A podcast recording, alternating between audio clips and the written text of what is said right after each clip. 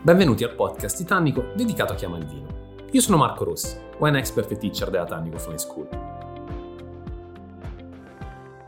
Non facciamoci ingannare dal fatto che il successo della campagna sia arrivato soltanto recentemente, perché questa è una regione che in realtà è sempre stata all'avanguardia nelle sue tante dinamiche legate al vino. Se guardiamo quelli che sono i movimenti moderni, quindi quelli dei glue glue wine, dei vini naturali, la Campania ha trovato uno dei maggiori interpreti già sul finire del 1990, quando il movimento in Italia era proprio agli albori e agli inizi. Stiamo parlando di Cantina Giardino, siamo ad Ariano Irpino, quindi in piena Irpinia, addirittura arriviamo a 800 metri di altitudine, quindi siamo in una zona veramente di montagna, dove il suolo qui è caratterizzato da una componente arenaria di argilla molto importante e in alcuni appezzamenti, in alcune parcelle troviamo anche un'abbondanza di calcare. Le piogge qua si fanno sentire e non, non poco e ovviamente la notte abbiamo delle escursioni termiche incredibili. È in questo territorio che Antonio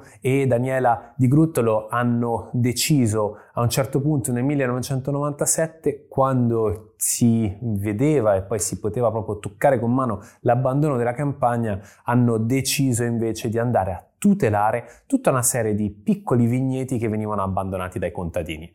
Questo è un tema che abbiamo già visto un po' in tutto lo stivale, ma che abbiamo capito essere molto importante in Campania, ovvero l'avere dei vignaioli resistenti che decidono veramente di svolgere un ruolo quasi sociale all'interno proprio della loro comunità. La volontà quindi di Antonio e di Daniela è stata quella proprio di preservare quel piccolo patrimonio di vigna vecchia Infatti oggi hanno oltre 10 ettari che possono essere considerati ormai via vigne, per dirla alla francese, perché superano abbondantemente gli 80 anni di età. Ma quando hanno iniziato era quasi un, un, gioco, non c'era l'obiettivo di andare a creare una cantina cosiddetta commerciale, per commerciale si intende una cantina che eh, imbottiglia e poi ovviamente vende il, il, vino. Era più un'opera quasi zen di rilassamento, di dedicarsi nel weekend, infatti l'azienda è stata creata con un gruppo di amici e vinificavano al tempo all'interno del garage di uno dei soci, diciamo, ovvero il professor Giardino.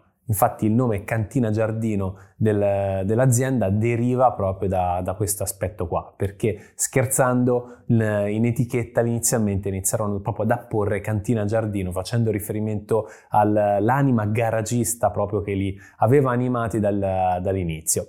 Ad ogni modo hanno rappresentato quasi da subito un punto di rottura non tanto con la tradizione, ma con quei movimenti più moderni che stavano spingendo verso la perdita di identità nei territori, non soltanto della campagna per intenderci, però un po' ovunque nel mondo e quindi si sono opposti alla standardizzazione. Hanno cercato quindi di valorizzare fino in fondo le componenti territoriali hanno una passione per i contenitori, sia per quelli fermentativi che per quelli legati all'affinamento. Tant'è che all'interno della cantina si trovano da orci ad anfore fino a eh, botti grandi, ma anche botti piccole, composte da legni completamente differenti tra di loro. Abbiamo eh, Slavonia, abbiamo acacia, castagno italiano, tant'è che a volte il, ehm, diciamo, i bottai, chiamiamoli in questo modo, eh, utilizzati sono addirittura dei professionisti, degli artigiani più che altro locali e quindi si dà da lavoro in, un, in questa situazione che diventa veramente virtuosa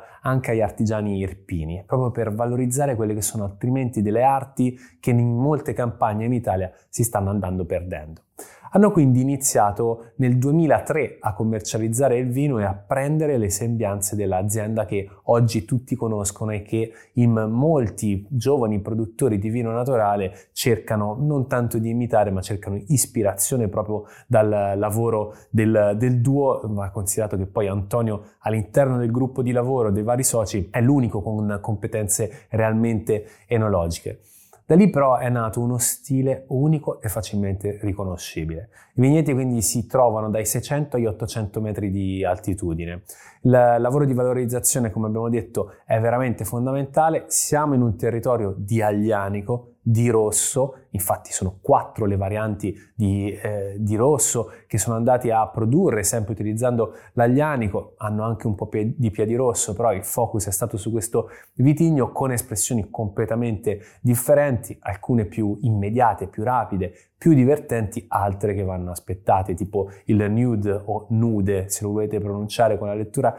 italiana, che è un vino che va aspettato per dieci anni prima di poterlo assaggiare. Abbiamo poi Clown Enologue, ne abbiamo in realtà quattro espressioni che tendono veramente a vedere punti di vista differenti dell'aglianico, ma Cantina Giardino è una cantina che è diventata famosissima per i bianchi. Tanto va detto che producono anche un, un, rosato incredibile da coda di volpe rosso, che è qualcosa di, di, unico, di unico, qualcosa di eh, quasi mai trovato e lì hanno trovato veramente pochissime piante che un contadino gelosamente custodiva hanno deciso di vinificare per un rosato unico. Però è sui bianchi che hanno trovato grandissima espressività. Infatti Gaia, che rimane per me la, la, la, scelta semplice tra le oltre 20 etichette che Cantina Giardino produce, è un vino unico in tutte le sue espressioni. Perché? Perché intanto viene da fiano. Il fiano viene raccolto, macerato sulle bucce, parliamo di una cantina ovviamente che non usa chimica né in vigna né in nessuna fase del processo poi di vinificazione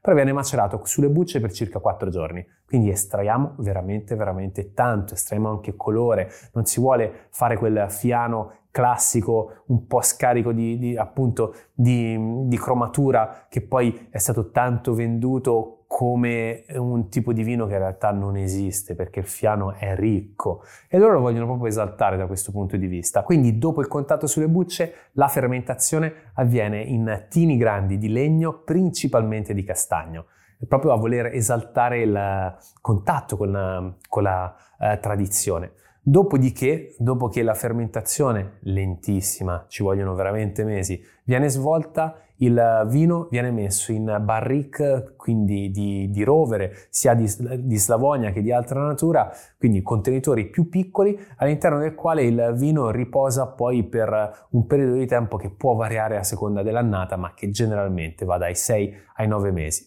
Dopodiché va in bottiglia, ha bisogno di un po' di tempo per acclimatarsi, il risultato è oro nel calice, una colorazione di fiano bellissima, dei profumi che ricordano da vicino la frutta matura ma come una pesca, quindi è super piacevole. Abbiamo poi delle note leggermente più floreali di tiglio per intenderci, abbiamo delle, delle note quindi di unicità, una leggera mandorla al palato, quindi leggermente amaricante, però più che altro l'erbaceo che poi viene fuori e allunga ulteriormente il sorso. Un vino che è decisamente fresco. Non ci aspettiamo un fiano così acido, così facile da bere, ma soprattutto con le tecniche utilizzate non ci aspettiamo assolutamente questa precisione stilistica. Con gli anni dedicati dal 97 al 2003 a sperimentare, Cantina Giardino è arrivata proprio a essere maestra nella gestione delle fermentazioni spontanee di tutti quelli che sono i processi naturali per tradurlo in un vino che non ha minimamente difetti.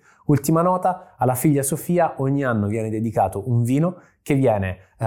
in realtà fermentato e macerato all'interno di orci, quindi l'orcio tende poi ad avere una bella ossigenazione rispetto al grass che invece tende ad avere meno ossigenazione e eh, cambia in continuazione il vitigno, quindi ogni anno è un vitigno differente. Vanno a fare selezione di quello che potrebbe essere il vitigno migliore. Cantina Giardino ha rappresentato quindi l'incipit del vino naturale in Campania, ma è anche tra i precursori di questo movimento nel panorama italiano.